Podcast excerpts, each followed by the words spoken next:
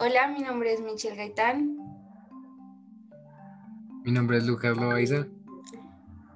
Y mi nombre es Juan Camilo González.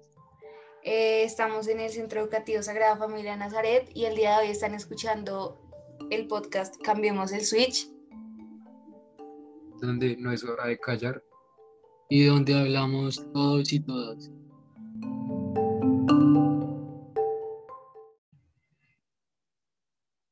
Eh, bueno, eh, en este nuevo capítulo queremos analizar otras posibles soluciones, ya que ha pasado un tiempo y hemos encontrado nuevas soluciones, pero para encontrar nuevas soluciones debemos tener en cuenta el contexto de la violencia de género. Sabemos que desde el principio de los tiempos, desde hace mucho tiempo, la mujer ha sido violentada eh, de todas las maneras, generando lo que hoy vemos como problema principal, que es la desigualdad de género y desencadenando, por desgracia, los movimientos extremistas, machismo, feminismo, etcétera. Todos estos extremos que sabemos que vimos el, el capítulo pasado eran negativos, porque siempre lo que los límites son malos. Eh, lo podemos evidenciar en ciertos contextos históricos, como en el año 400 a.C. con las leyes de Bizancio, que establece que el marido eh, de la mujer era un dios y que la mujer debía adorar a su marido como un dios. Vemos que es totalmente loco, descabellado. Hoy en día sería algo supremamente loco en, en este contexto que, que vimos hoy en día, ¿no? Eh, también en la actualidad se puede ver como algunos movimientos feministas ya no buscan igualdad, sino que buscan la superioridad de, de su género, que eso es lo que hablamos el, periodo, el capítulo pasado, qué pena, con, con todo esto de buscar una superioridad y no una igualdad. Y pues políticamente se ha visto que la mujer eh, históricamente antes no tenía ninguna oportunidad de participar en la política. Eh, esto ha cambiado gracias al proceso histórico que llevamos en ese momento, gracias a, a las protestas, eh, gracias a, a, toda esta lucha de la resistencia del pueblo, gracias a, la lucha por todas las causas de igualdad que, que vemos históricamente y que vemos actualmente. Eh, actualmente eh, la igualdad de género políticamente es un hecho, ¿no? Las mujeres ya tienen voz y voto y no nos podemos quedar demasiado en ese lado con nuestra temática. Eh, aún así sabemos que pues hay momentos en que las mujeres son reprimidas por los hombres al no poder dar la, la opinión o al estar en menores cargos o recibiendo menor sueldo con, con un cargo igual al de un hombre. No, pues sí, o sea, creo que todo lo que dijiste tiene muchísima importancia. Eh, no sé, digamos, yo personalmente, eh, hasta este año me di cuenta de que el Día de la Mujer se caracterizaba pues por unas protestas, si no estoy mal, que pues hicieron como para que las mujeres tuvieran voz y voto en muchísimos temas cuando antes no, pues no tenían esa oportunidad. Y, digamos, si quiero volver al tema de como los extremos, eh, hoy nos damos cuenta de que en ocasiones las personas feministas eh, ya quieren son otras cosas y ya no se dirigen tanto por la igualdad. Y pues eso ya me parece malo porque entonces ahí ya nos estaríamos igualando al tema de, los, de las personas que son machistas, que es un tema que todo el mundo quiere erradicar y las mujeres debemos ser conscientes de que si queremos apoyar el feminismo, no podemos llegar hasta los extremos de un machismo, porque quedaríamos exactamente en la misma situación y pues más de pronto nosotras que lo hemos vivido, eh, pues quedaríamos mal porque estaríamos haciendo exactamente lo mismo, como pagando con la misma moneda de alguna manera. Y sí, eh, creo que estoy muy de acuerdo en lo que tú dices, ya que pues de unos años hacia acá eh, se ha venido buscando erradicar todo el tema del machismo y que pues día a día se acaba, ¿no? El, y pues, bueno, aunque hay muchos años en los que los, la violencia hacia la mujer incrementa mucho, pero pues también creo que ya se volvió una cultura de dejar todo este tipo de violencia hacia la mujer. Y pues creo que el erradicar y el machismo y llegar al poder con el feminismo, eh, buscando esta superioridad, eh, creo que nos llevaría a la, misma, a la misma parte. O sea, creo que el cambio que sería sería muy mínimo, ya que irían, pasaríamos de una cosa a otra igual.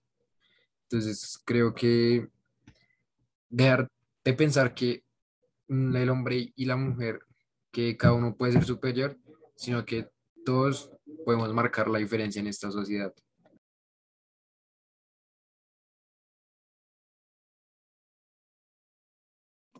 Eh, bueno, y hablando pues de las nuevas soluciones, ¿no? De las soluciones que hemos investigado en todo ese tiempo, eh, pensamos que es característico de la filosofía que se creen nuevas ramas, ¿no? Nuevas ramas. Eh, para adquirir conocimiento. Exacto. y pues sabemos que de esa manera, históricamente, digamos a principios del siglo XX, la filosofía en el sentido del lenguaje en el cual ahora usamos expresiones que fueron creadas en esa época como respuestas a desarrollos de la lógica matemática y de los fundamentos matemáticos, ¿no? Entonces, acá vemos que la filosofía eh, eh, va avanzando, depende de la necesidad, y creo que actualmente hay una necesidad gigante para crear una nueva rama eh, en conciencia a todo esto de la violencia de género.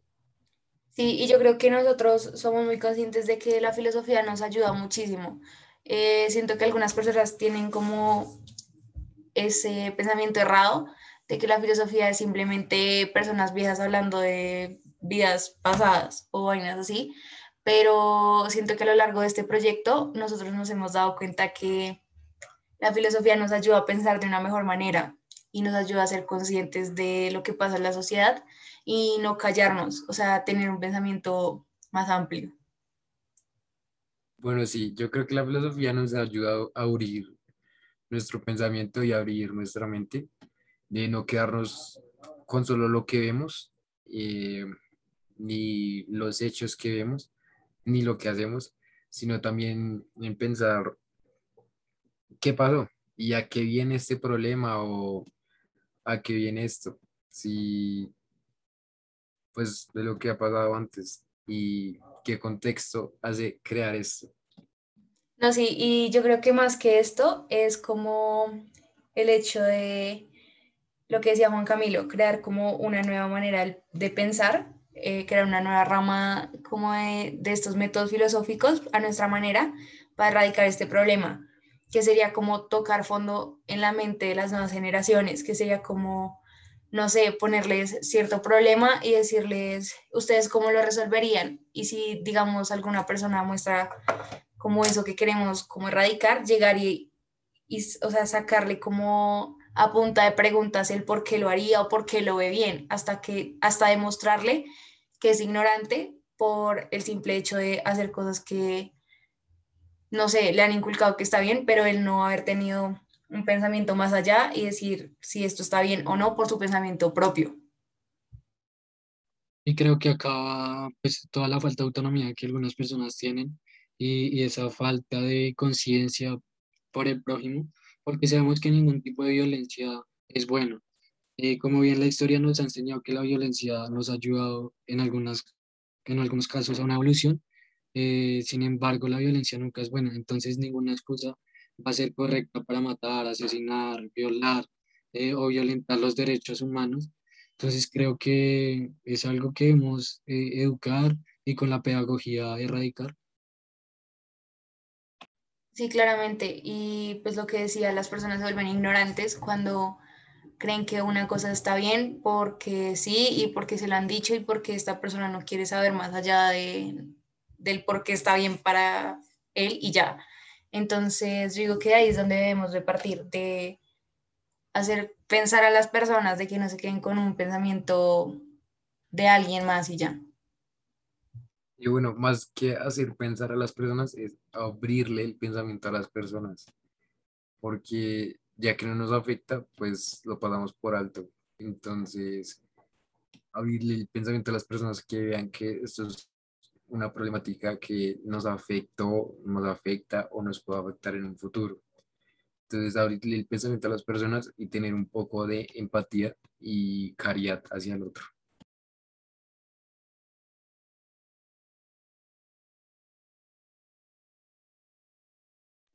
Sí, sí, sí, exactamente. hay un grupo de personas que viven actualmente en una burbuja que creen que, nadie que nada les afecta y como nada les afecta, pues no les importa lo que pase con el prójimo. Entonces, creo que es eso, eh, es pues, la, la falta de empatía de algunas personas y nosotros con la pedagogía y con toda esta enseñanza que queremos hacer eh, a base de todos estos métodos, filosóficos, a base de todas las preguntas que la filosofía nos ayuda a hacer. Creo que con todo esto podemos enseñar y, y dar a conocer soluciones respecto a este tema y dar a conocer que vivir en una burbuja no está bien, porque si tú tienes algo y la demás personas, si tú tienes algo, eh, no estás sufriendo, eh, pero las demás personas sí sufren y no tienen ese algo, creo que es esa falta de empatía por el prójimo y creo que pues eso no debe pasar. Bueno, pues yo creo que sería todo por, por el momento. Eh, siento que, no sé, fue un capítulo muy provechoso, ya que nos pudimos dar cuenta de que pues sacamos otra solución. Salimos de nuestra zona de confort del capítulo pasado y nos dimos cuenta de que pueden haber más soluciones y que nosotros también podemos tener la mente más abierta.